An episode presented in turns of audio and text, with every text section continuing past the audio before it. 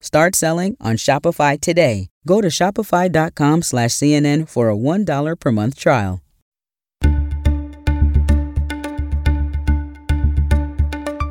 Hi, everyone. I'm David Chalian, the CNN political director. This is the CNN Political Briefing.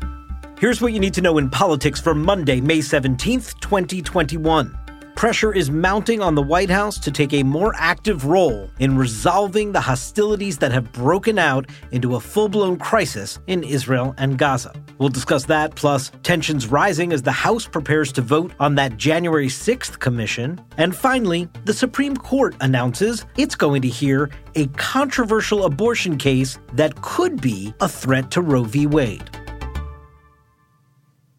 Sunday marked the deadliest day of the week long conflict between Israel and Palestine. That's according to data from the Palestinian Ministry of Health in Gaza. Israeli airstrikes killed at least 52 Palestinians over the weekend. One of those airstrikes over the weekend hit a building containing the offices of foreign press organizations, which Israeli officials, including the Prime Minister Benjamin Netanyahu, defended the action on Sunday by claiming the building housed Hamas intelligence services. However, U.S. Secretary of State Antony Blinken said that he at least had not personally seen the intelligence behind the strike, but that the U.S. had asked Israel for more details, quote, regarding the justification, end quote, for destroying the tower.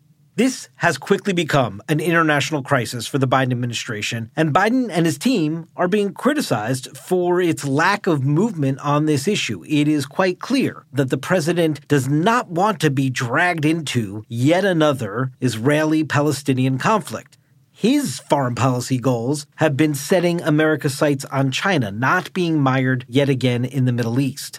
In fact, at the end of his remarks today about tax cuts in the American Rescue Plan, as well as vaccine distribution around the world, he took one question on Israel and he didn't answer it. Instead, the president simply stated he was due to speak to Prime Minister Netanyahu later this afternoon and he would report back. On our special episode on Friday, we highlighted some of the progressive Democrats pushing the White House to do more. Now, pressures mounting throughout the party, with more than 25 Democratic senators, led by Georgia Senator Jon Ossoff, having released a joint statement calling for an immediate ceasefire agreement in Israel and the Palestinian territories to, quote, prevent further loss of life and further escalation of violence. House Intelligence Committee Chairman Adam Schiff criticized Israel on Sunday for the rocket attack and issued his own message to the Biden administration. The administration needs to push harder uh, on Israel uh, and uh, the Palestinian Authority to stop the violence, uh, bring about a ceasefire, end these hostilities, uh, and get back to a process of trying to resolve this long standing conflict. The next 72 hours will prove critical in determining whether and how the Biden administration can apply more pressure to the parties to bring this conflict to an end. Now, here's what else matters today.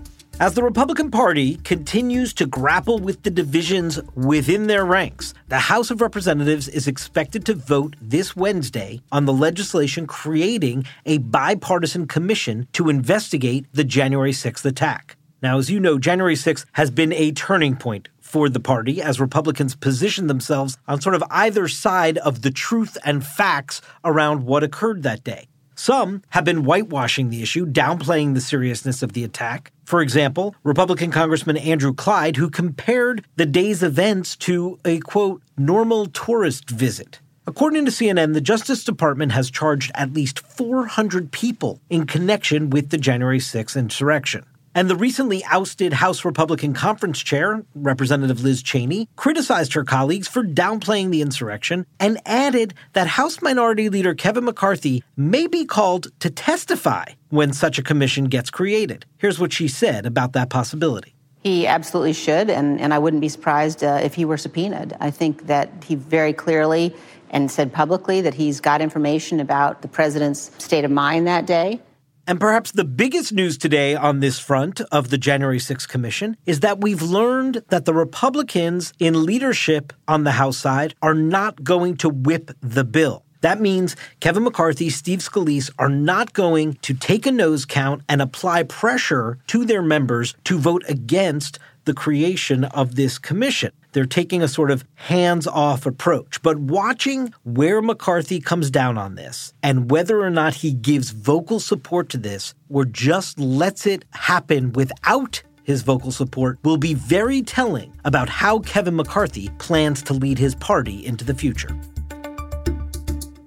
And finally, today, the Supreme Court on Monday agreed to take up a key abortion case next term. It concerns a controversial Mississippi law that banned most abortions after 15 weeks, rekindling a potentially major challenge to the 1973 landmark Roe v. Wade ruling. Mississippi's 15 week abortion ban, which then Governor Phil Bryant, a Republican, signed into law back in 2018, made exceptions only for medical emergencies or cases in which there is, quote, a severe fetal abnormality, but not for instances of rape and incest. A federal judge in Mississippi struck down the law in November 2018, and the Fifth U.S. Circuit Court of Appeals upheld that ruling in December 2019.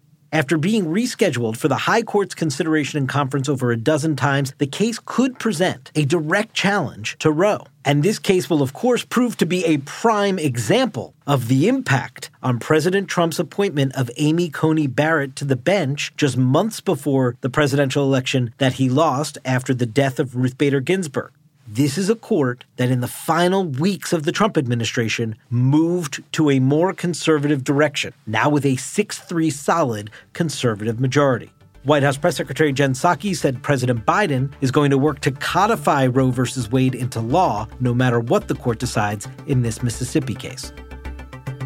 That's it for today's political briefing. Thanks so much for listening. And please take a moment and be sure to follow us wherever you get your podcasts. We'll talk to you tomorrow.